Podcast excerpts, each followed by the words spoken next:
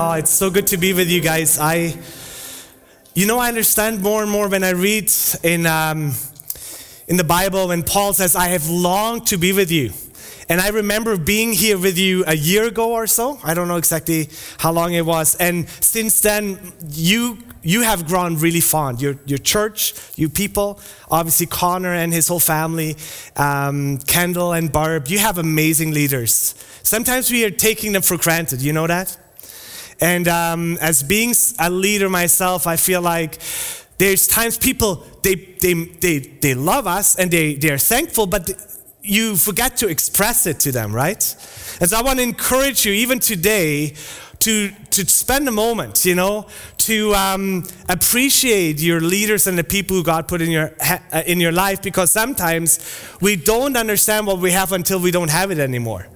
And I don't want you to come to the place to realize, shoot, we like we had we had such amazing people. So I mean, I don't know, I just, so here's what I want to do. This morning I woke up, I prayed, spent some time with Jesus, and I felt I want to do things a little different. So we'll go on a journey together, but before we, before we go there, um, you know, the, the scripture came to mind love the Lord your God with all your heart, mind, and soul, and love your neighbors as yourself.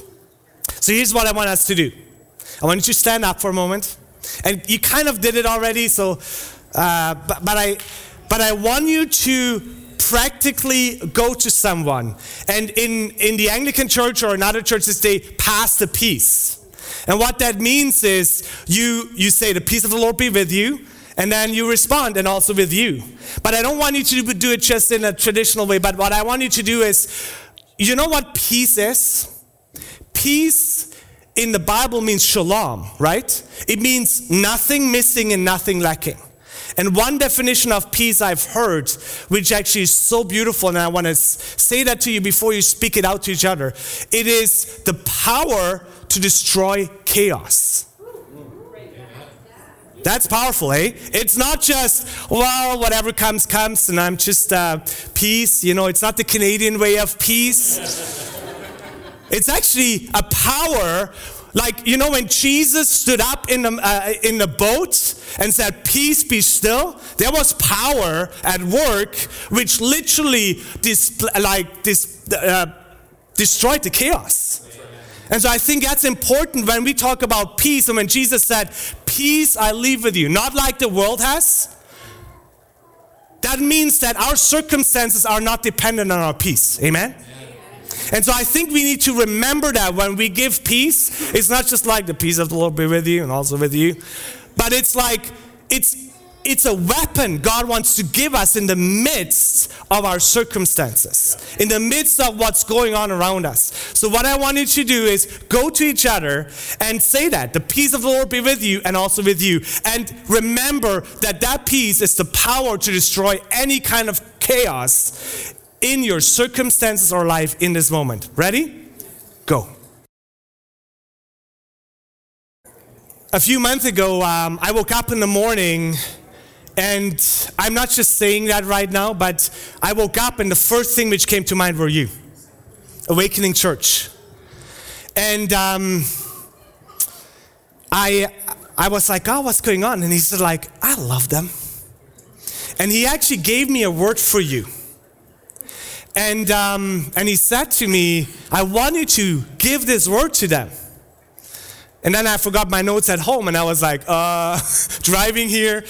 Anyways, all that to say, here's what I heard him say. I asked this morning, I sat down again, I just said, like, okay, can you repeat to me what he said? And it's, it's simple, but I want to unpack it a little bit today um, with a scripture but then also with my own story. And um, I pray that it will not distract from Jesus, but that anything I say today, that it will point you to Jesus, okay? So, I mean, when I was younger, I, want, I loved stories. I loved telling stories of myself. But I realized over the years as I'm growing older, sometimes our stories can put too much emphasis on ourselves. And I, I rather want to put emphasis on Christ, okay? And so I'm, I'm hesitant these days to share some of those stories because the last thing I want is that it's about me. And so I pray that as I share today, may it be with fear and trembling, exalting Christ. Okay? So I, I hope that you can hear it this way. So here's what I, I heard him say Awakening, awakening church, don't lose hope. My promises over you are yes and amen. This last season felt disheartening at times, but resurrection is here. That's what I heard him say. Resurrection is here.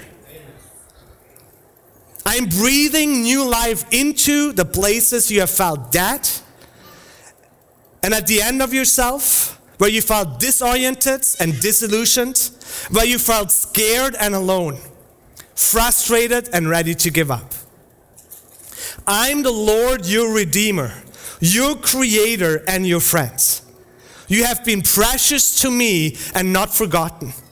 Look to me and let me speak your name and identity right into this season and see your circumstances become insignificant in the light of the knowledge of Christ. Awakening Church, you are mine.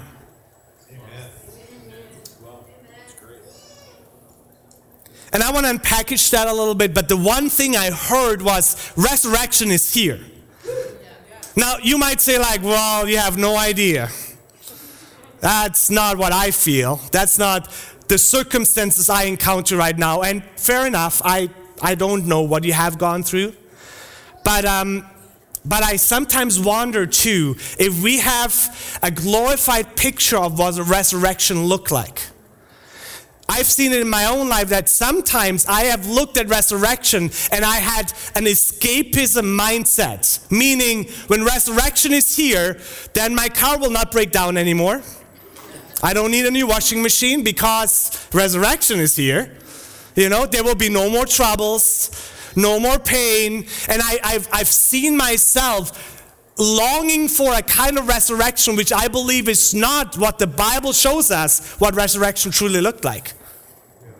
And so I feel like rather than me looking for something which is an illusion or a dream, which is impossible to attain, we have to look again into what did the resurrection look like for the disciples? And what is God inviting us into? Because here's the thing after the resurrection and Pentecost, they went into intense circumstances. They went into prison, they got beaten, they got killed. And yet, their circumstances didn't inform their reality anymore. And so I, I wonder if God is inviting us as the body of Christ in this season where honestly, everywhere I go, churches I go to, I see disillusionment, I see discouragement, and so I see people who are like, I don't know if, is this all? And, and I, I'm like, I understand you. I'm a pastor and I felt like this. I will share later a little bit about that. But I wonder and I feel like God is inviting us and say, like, you know, the resurrection on us is here. It's, it's more like a Saskatchewan dawn in the middle of summer. I don't know if you've sometimes are up early enough at three o'clock. Um, well, like, who is crazy enough to be up at three o'clock? Well, there's times when I couldn't sleep, and you wake up and you hear the birds, and it's still dark. Ever, ever encountered that? It's like, well, wait a minute. Why are you already up when it's still dark? You know, let me sleep here. And when you, when you, when you pay attention, when you get up, you actually see a silver lining on the horizon. Now it's still cold outside, it's dark, but there's a silver horizon. And then it becomes brighter, lighter, and lighter, but it still is hours away from the sun hitting your skin, right? When you realize, like, oh, it's morning and the sun is here, and, and yet the new day has already started. When it's still dark, when it's still cold, and when you only see the silver lining. I believe that this is a little bit how we have to understand that resurrection is here, which doesn't mean that we have the full effect yet, and yet God wants to do something. So, if you have your Bibles, turn with me to John 20. And I just want to look at one, I mean, there's so much we could look at. I want to look at one story of the Bible which really spoke to me in this last season. John 20, verse 11 to 18. It's one person who I want to highlight, and where God spoke to me about resurrection and how about how what, what that looked like. Verse 11 it says, But Mary stood weeping outside the tomb, and as she wept, she stooped to look into the tomb. And she saw two angels in white sitting where the body of Jesus had lain, one at the head and one at the feet. And they said to her, Woman, why are you weeping? She said to them, They have taken away my Lord, and I do not know where they have laid him. Having said this, she turned around and saw Jesus standing, but she did not know that it was Jesus. And Jesus said to her, Woman, why are you weeping? Whom are you seeking? Supposing to be the gardener, she said to him, Sir, if you have carried him away, tell me where you have laid him, and I will take him away. And Jesus said to her, Mary. And she turned and said to him in Aramaic, Rabboni, which means teacher. Jesus said to her, Do not cling to me, for I have not yet ascended to the Father.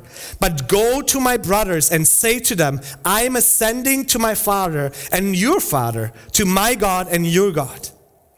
And Mary Magdalena went and announced to the disciples, I have seen the Lord, and that he has said these things to her.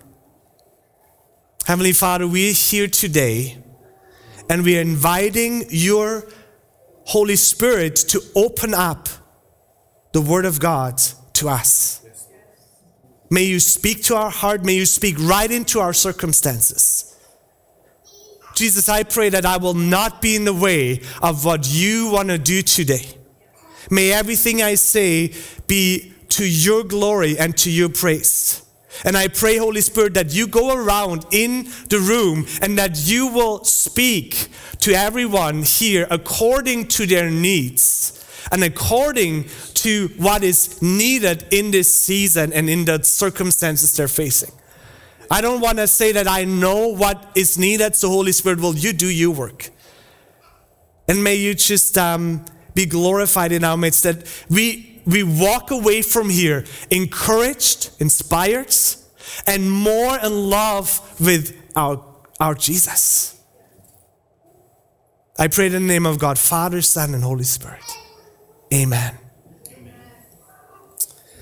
Amen. So here's a few things I want to just um, highlight here. Here's Mary.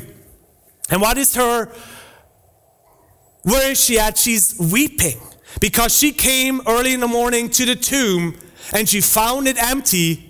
And the story beforehand, she, she runs back and she tells Peter and John, and they come and they look at it and then they leave. And here's Mary all by herself. And she is in her grief and devastation.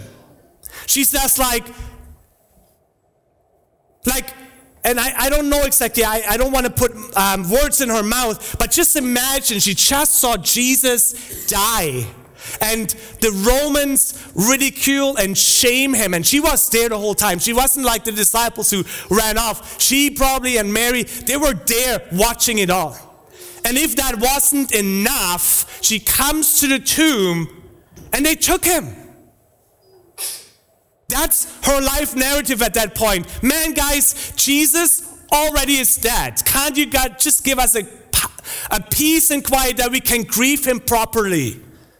And here I come, just want to bring my spices, my love to Jesus, and you took him.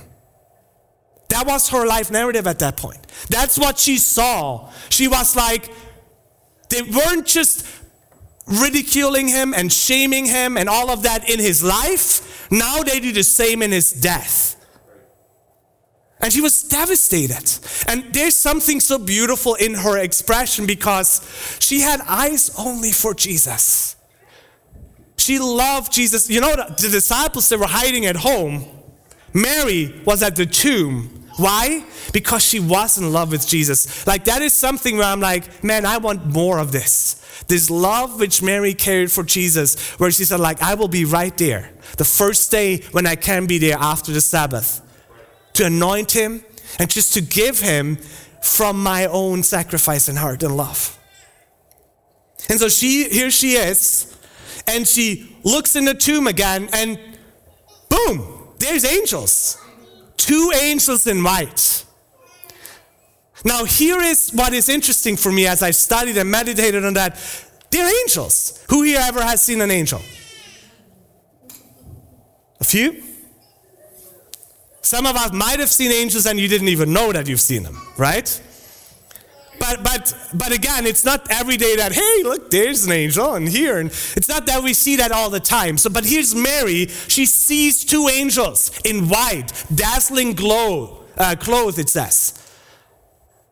But you know what? She doesn't even see the supernaturality of this because she's so grieved in her heart. And she has a kind of perspective of what happened, which is her perspective. It's her truth, right? And you can't just say, like Mary, you know, just don't worry, everything's fine, everything will be fine. No, no, it, it wasn't fine for her. And so they ask her, Woman, why are you weeping?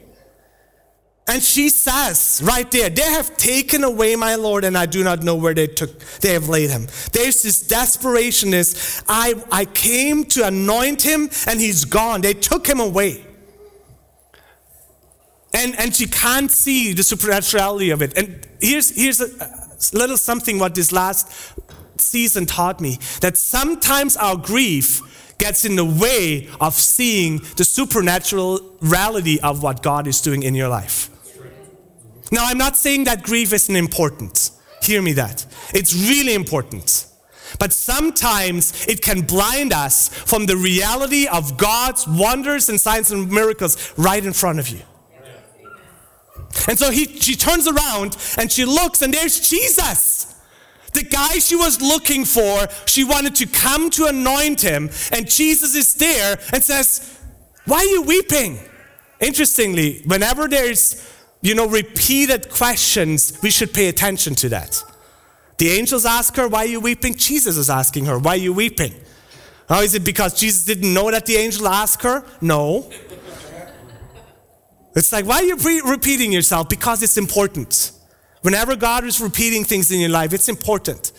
Pay attention. So here she is.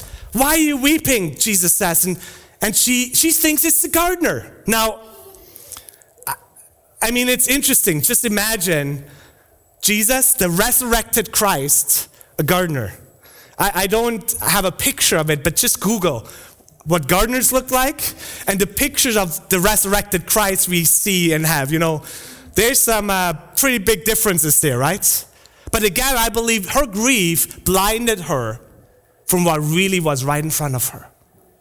And so she needed Jesus saying her name speaking her name, saying, Mary. And all of a sudden, she snapped out of it. She could see him. She could see what happened right in front of her.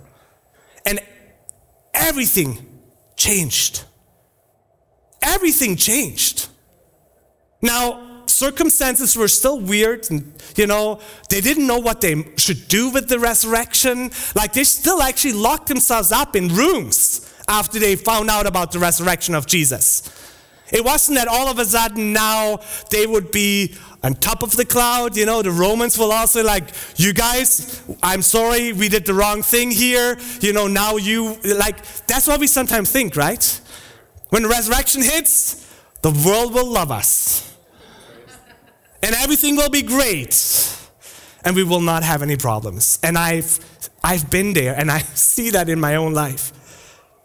So, let me just share a little bit of. I think it's so important. This whole story was something God has literally manifested right in front of me in this last season. And so, if you're okay with that, let me just share a little bit.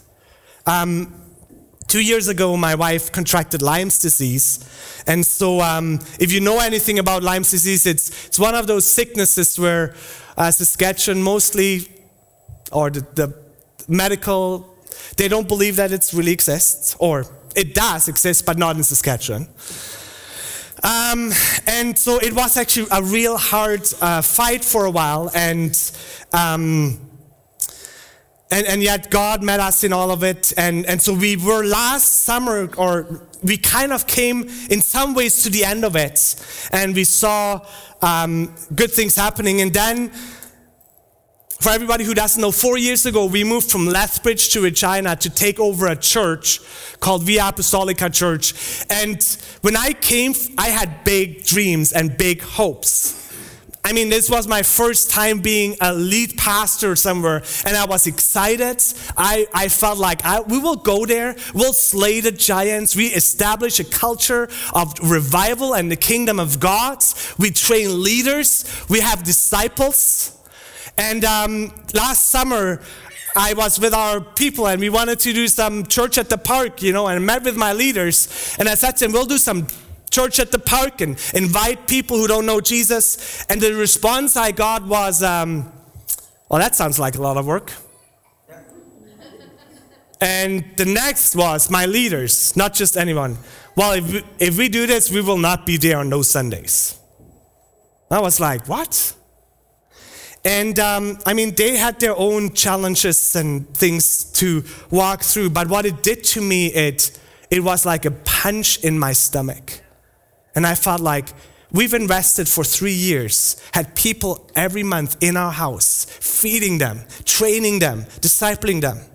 And this is where they're at right now. And it took me on a journey where I, felt like I just, I just spent out of control.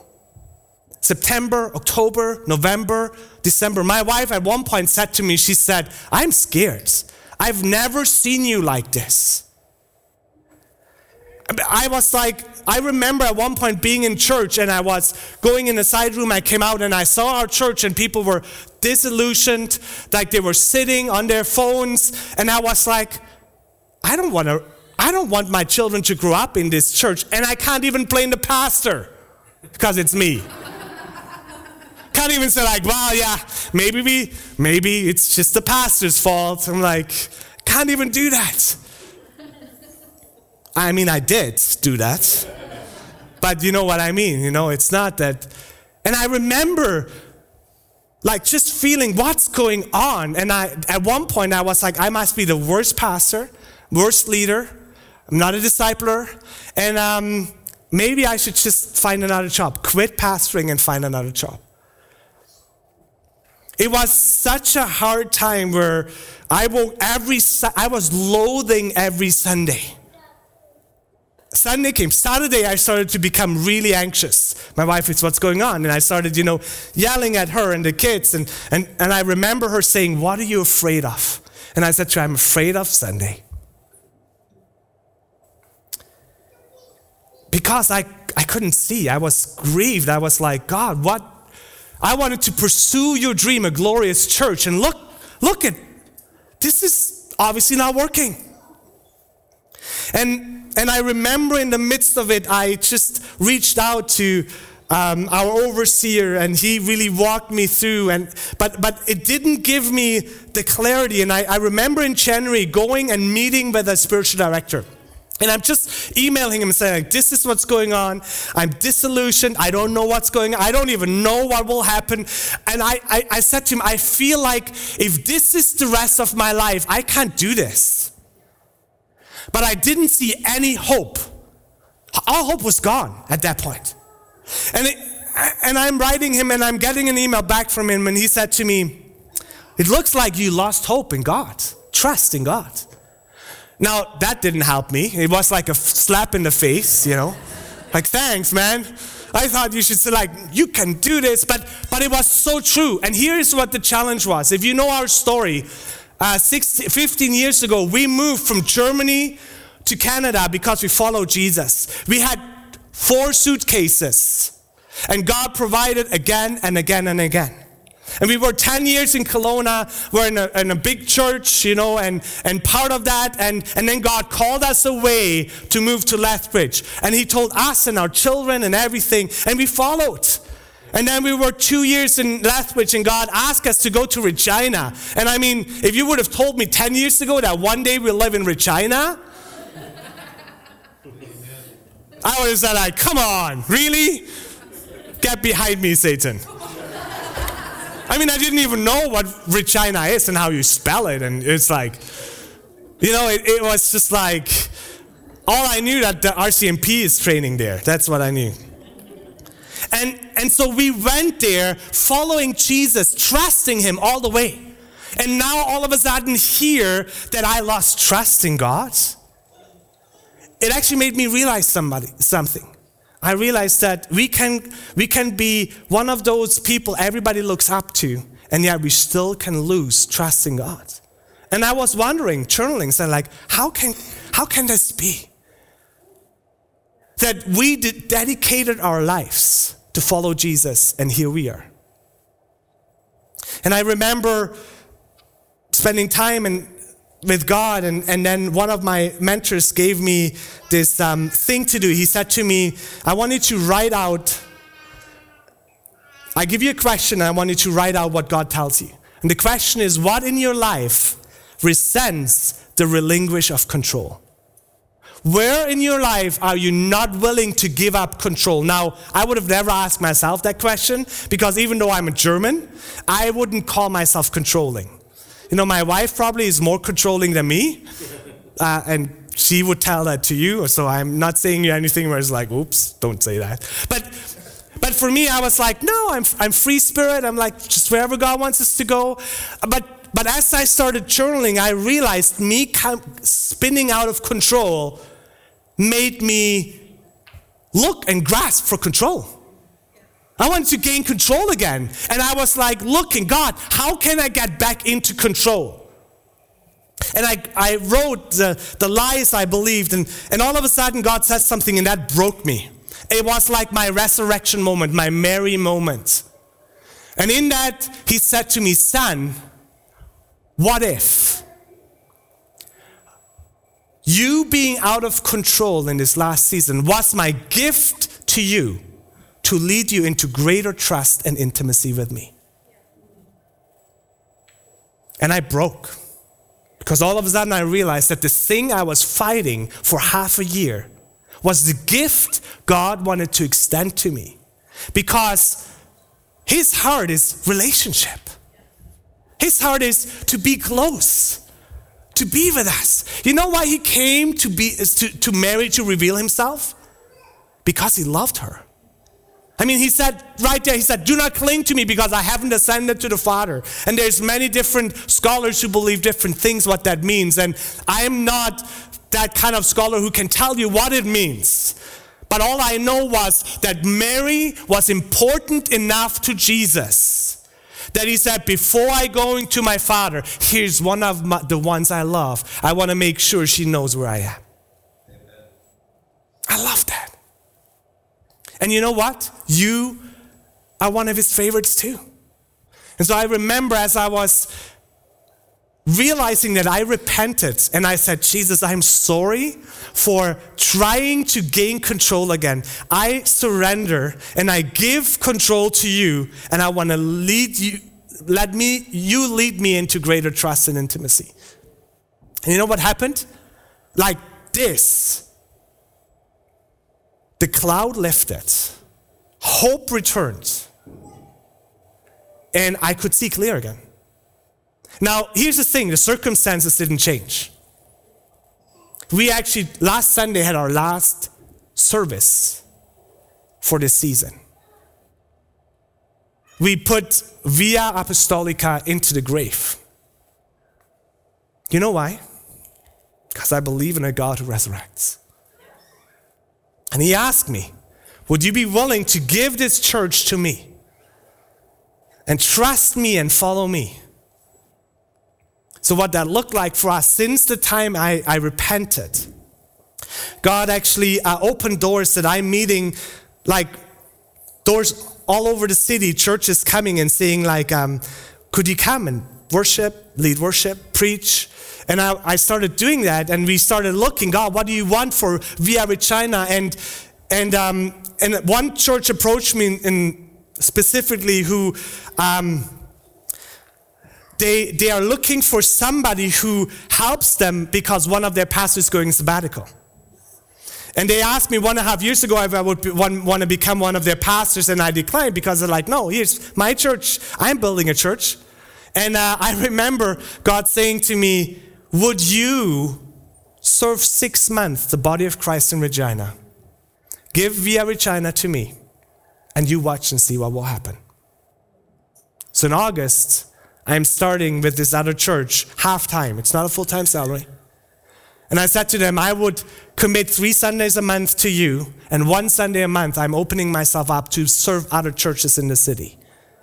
We told our church, and we said, listen, we believe in unity in the body of Christ. So, do you want to come on a journey with us? This next six months, we're not having a Sunday service, but we'll just serve the body of Christ wherever there is need. Now, that's freaky for some of our people because we have lots of young families. But they said yes. And we are not sure yet exactly what it will all play out. And we don't know what comes after six months. But one thing God said to us He asked me a question. He said, Are you willing to give up your dream to live mine? And I wanted to be a pastor of a, uh, of a church and build it and whatever. And so at this point, I feel like I'm, I'm giving this to him. Because here's the thing sometimes we believe resurrection means that our church will grow, and, you know, and that's what I thought. Resurrection will mean that I will slay the giants and I will have this church, and the whole city will see how amazing I am. And God said to me, Is it about your dream or is it about mine? And so it, um, it's, a, it's a scary place to be. We're actually, honestly, right now living out resurrection on a daily basis. Just the other day, um, Levi had his drum recital. He's our 14 year old son and he loves drumming. And, and the drum teacher uh, was there and I said to him, Thank you so much for everything. How are you doing? And he's like, I'm doing horrible. My wife just left me. I'm devastated. I don't know. It just blindsided me. So I said to him, Well, do you want to have coffee? So right before I came to you guys on Friday, I, um, I had coffee with him. And I thought 45 minutes or so, three and a half hours later, tears, crying, God meeting us. He said to me, he, he said to me, You're the best pastor I've ever experienced. I was like, uh, I, I'm not, but thank you. we have neighbors right now who call me their, they're not Christians, but they know that I'm Christian. They start calling us pastors. Why? Because we're just starting to care for people. Um, I'm a pastor without a church these days. I remember the other day, uh, Connor introduced me to someone, and so like, this is the lead pastor of Via Apostolica. Inside, I'm like, well, kind of. you know, resurrection sometimes, and even later, the disciples thought resurrection looks like that the Romans' occupation will be destroyed, right? Will, will you now establish your kingdom? And, and I, I believe what God is calling us and inviting us in this season as the body of Christ, as Awakening Church, resurrection, maybe, maybe you're disillusioned because you have had a picture of resurrection or what is happening, which is not in line with Jesus. Maybe the thing you were fighting in this last season was the very gift God wanted to give you. And He needs you to reorient. Now, I'm not saying that, you know, some of the things you went through, be it a separation or, um, or sickness or any of that stuff, is, is from God. Okay? Don't hear me say that because that's not what I believe. When um, this uh, drum teacher came to me and said, like, you know, maybe God did this whole thing to me because he wanted to teach me a lesson. I, I said to him, no, that's not the way God functions. God is the giver of all life. Now, sometimes us, we, we you know, we're get, getting away from him and so our consequences are, and sometimes it has nothing to do because it's just the, without consequences, but because we are living in a world where it's still the now and not yet. And yet, I believe if we, if we can see with the perspective of heaven, something shifts. In this last season, in, in, uh, during the resurrection tide, God said something to me, and that was so significant. He said, Nico, do you think the cross was an accident? A failure? I'm like, no. Do you think the Father was in heaven? It's like, shoot, they just killed Jesus. what do we do? Well, plan B, I have to resurrect him, I guess, you know? And it sounds ridiculous. And I was like, of course not. The resurrection was always God's plan all along, right? And then he asked me a question which I couldn't say, that's ridiculous. He said to me, son, what if this last season of having the church come to the place it is right now is not because of your failure or mistake? What if this was my plan all along? Because I have a heart for the church which is bigger than just one church.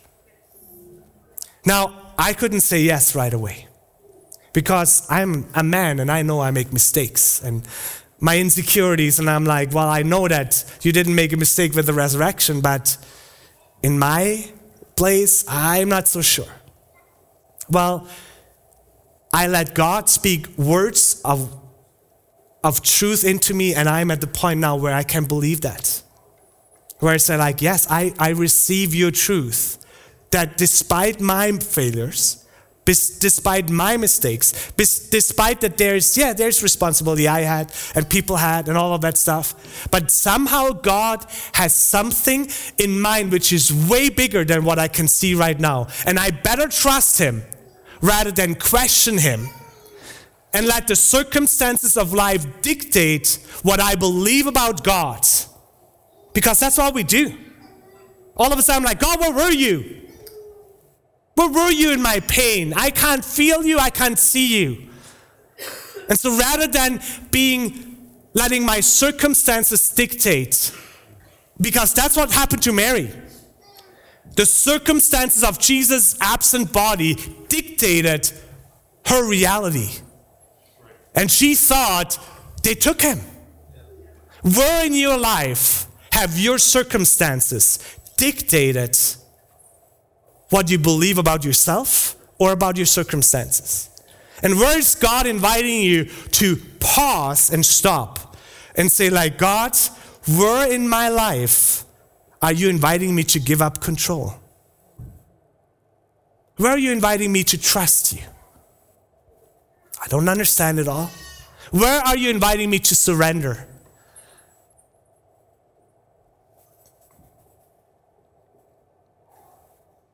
So here's just three questions I want to give you before I end. Where has your life narrative clouded your view from what truly is happening in your life? Some of you guys should journal about that. You Should write down, sit, take some time with Jesus, and realize the life narrative of my life, the things what I think truly happened, have clouded my view of what God is about to do in this season. Number two, where do you need to stop and surrender your life narrative afresh to Him and let Him speak your name and His identity into you? Mary started to recognize Jesus when she heard her name. Maybe you need to pause and say, Jesus, can you speak your name again? my name again over me? Can you show me what truly matters to you? Because somehow I can't see. You know, God is not worried and anxious in heaven. It's like, shoot, they just paused via apostolica. What should we do now? You know? But that's what I think. That's what happens in my heart. He's not there thinking, like, well, how should I provide for Nico and his family. Oh man. The ravens were with Elijah. I don't know if I can do this. Like, you know, he's not up there like concerned and worried. I am. Number three, in which area of your life do you need to experience God speaking His truth that changes everything despite your circumstances? Despite the brokenness of this world, where is Jesus wanting to give you his reality, which transcends the reality of your circumstances and of this world? and will give you hope which is not based on your circumstances. You know, sometimes we believe we need hope that changes our circumstances. I believe we need God's hope that transcends the circumstances in our life. So, let me just pray for you. I don't know, I don't know how long I preached. I hope that was okay.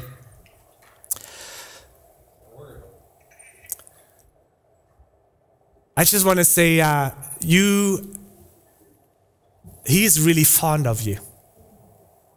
He loves Awakening Church. In all your mess, in all your doubts, in all your questions, he, you, don't, you don't have to push it away. Like, I was raw and brutally honest in this last season. I wrote it all out. And you know what? It was a fragrance of sacrifice to Jesus. He's not like, I can't believe you said that right now. I'll put that in your journal. Because he knows already before it's even down, right? So who are we kidding? Fooling ourselves when we think like, well, I can't say that to Jesus. I, I, I, don't know if I, I said that to you. My wife taught that to me because she's really honest with Jesus. And I remember when we first got married, I was we were praying together, and she's like, God, I'm pissed at you at this and I'm mad at this. And I was like sitting next to her. I'm like, oh, Jesus, please don't kill her, you know, don't. and I remember, like, I remember sitting next to her. I, I remember it like yesterday. And I'm like, you know, I'm, I, am i am expecting a yeah, like lightning from heaven. And I'm like, God, she doesn't mean it like this, you know. And I remember him saying, Son, stop. She means it like it, and I can handle it. And I was like, oh, you can? Because I grew up in a different way, right? I, I would have never said anything like that to God. But it was in there. And so I, I learned through my wife to be really honest with God and that it's actually an offering and a sacrifice rather than something where He rebukes us.